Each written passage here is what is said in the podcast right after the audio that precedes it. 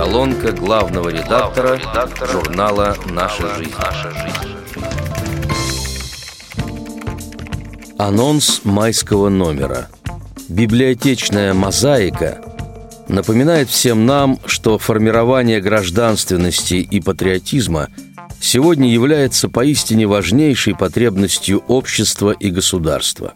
После неограниченной свободы слова и гласности большинство людей осознало, что нами были утеряны определенные нравственные идеалы, являвшиеся на протяжении десятилетий духовной скрепой российской нации. Все более остро стоит вопрос о решительной борьбе с фальсификацией нашей общей истории.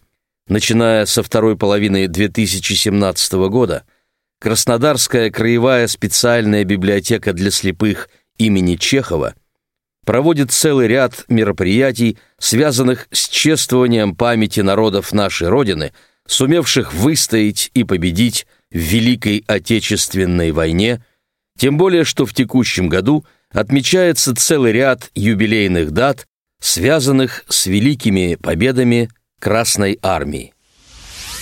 Несомненно, сила и воля необходимы не только в боевых условиях. Спорт высоких достижений тоже требует отваги, упорства и самоотдачи, порой запредельных. Это наглядно подтвердили трудные старты в Южной Корее, в чем убеждает серия материалов – Игоря Михайлова. 20 марта президент Российской Федерации Владимир Путин в Кремле вручил государственные награды чемпионам и призерам 12-х Паралимпийских зимних игр 2018 года в Пхенчхане.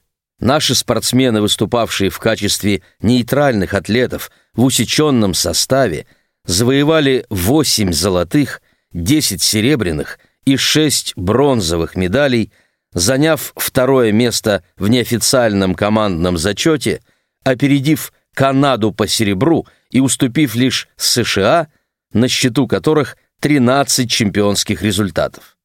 Незрячая лыжница и биатлонистка Михалина Лысова завоевала две золотые, три серебряные и одну бронзовую награды.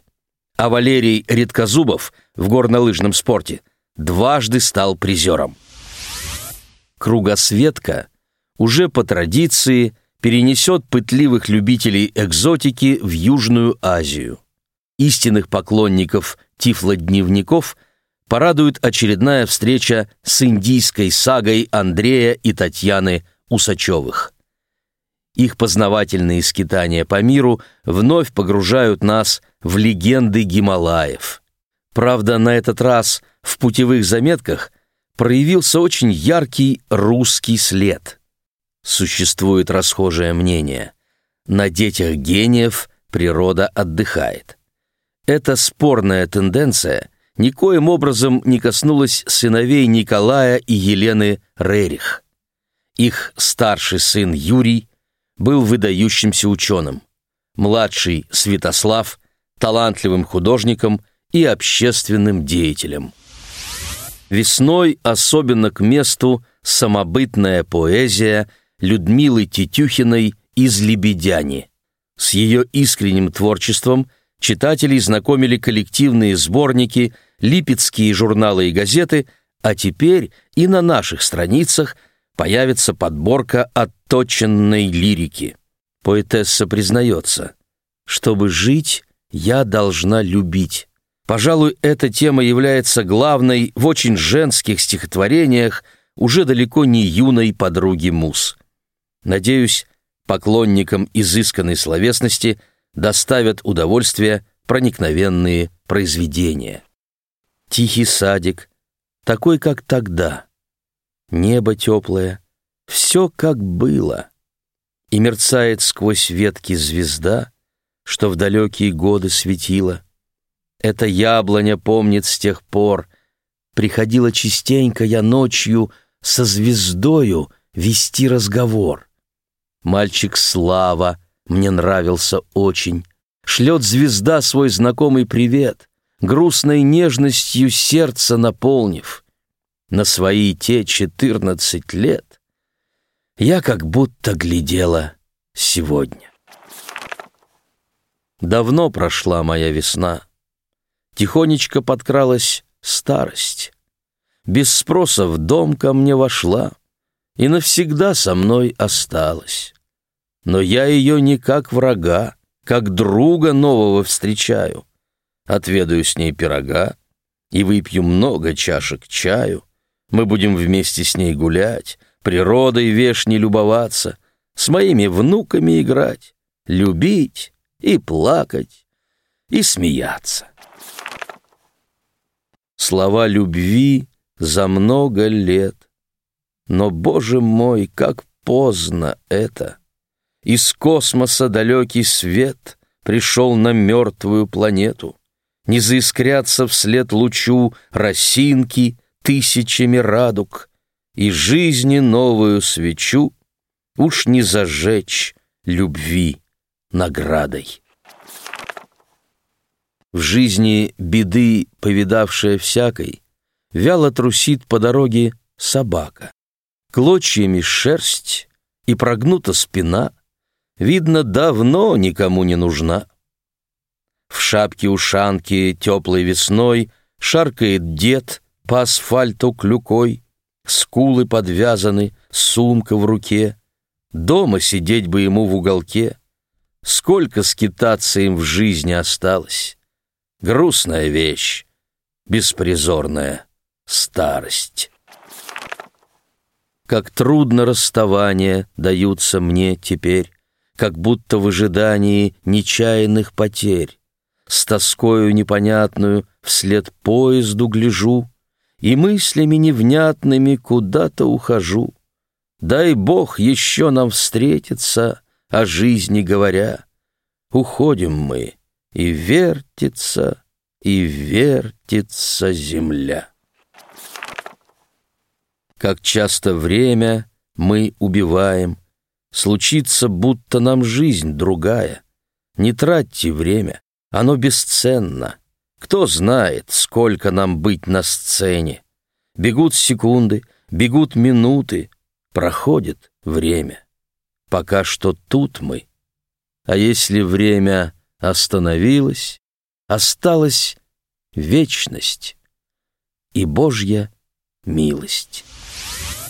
В рубрике «Знаменитые слепые» мы не могли обойти вниманием уникальную судьбу Бориса Зимина, который внес свой личный кровавый вклад в нашу великую победу.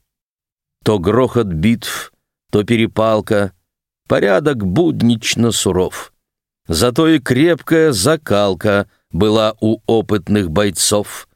Досталось гибнуть по приказу, друзей под пули посылать, по голосам заметно сразу весомой преданности стать, борцов до прерванного вздоха и в мирной жизни цель звала, как знамя целая эпоха победу в помыслах несла, от перемен с ветрами злыми седых гвардейцев не сберечь, теперь не спрятаться за ними а груз проблем для наших плеч.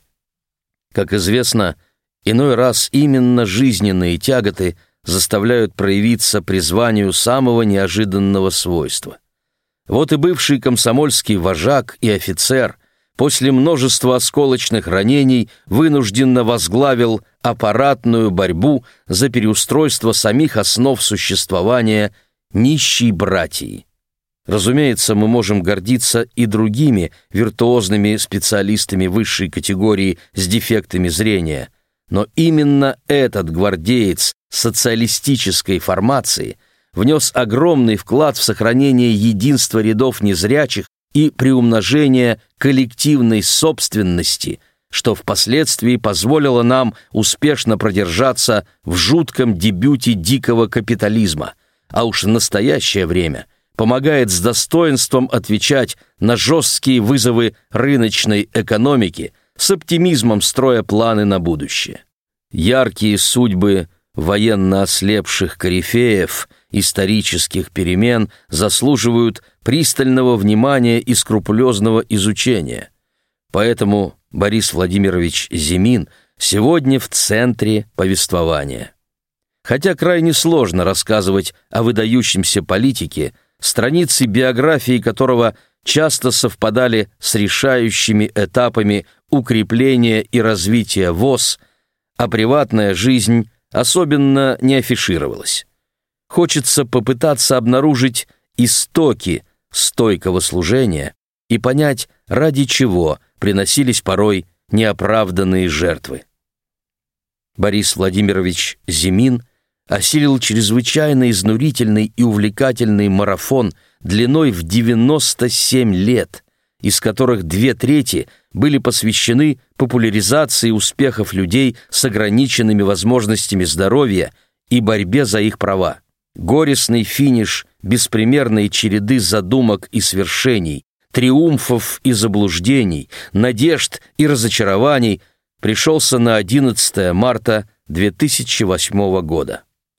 Почетный член ВОЗ и девяти родственных объединений республик, входивших в СССР, а также обладатель аналогичных званий национальных организаций незрячих Дании, Норвегии, Швеции, Франции, Польши, Болгарии, ГДР и Чехословакии, скончался в Москве после продолжительной болезни. Надо заметить, что уже 23 октября по распоряжению Центрального правления ВОЗ его имя было присвоено Центральному музею Всероссийского общества слепых. В доме 19А по улице Куусинина на третьем этаже культурно-спортивного реабилитационного комплекса сосредоточено крупнейшее собрание уникальных экспонатов, отображающих славное прошлое и многогранное настоящее старейшей организации маломобильных граждан, поныне сохраняющей ведущие позиции в Российской Федерации. Таким образом, на родине была увековечена память пламенного комиссара, выдающегося реформатора и общественного деятеля мирового класса.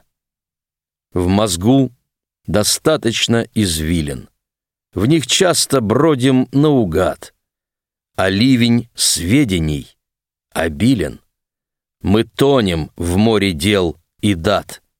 Мемориальные прогулки грозят открыть в былое дверь, Вновь память манит в закоулки давно оплаканных потерь, порой свершенная когда-то переплавляется в стихи, и неизменно страшновато вгрызаться в прежние грехи. Но чаще светлые порывы смиряют горечь, боль и гнев. К ушедшим будем справедливы, у экспозиций замерев. С уважением, главный редактор журнала «Наша жизнь» Владимир Бухтияров. Читал Алексей Богдасаров.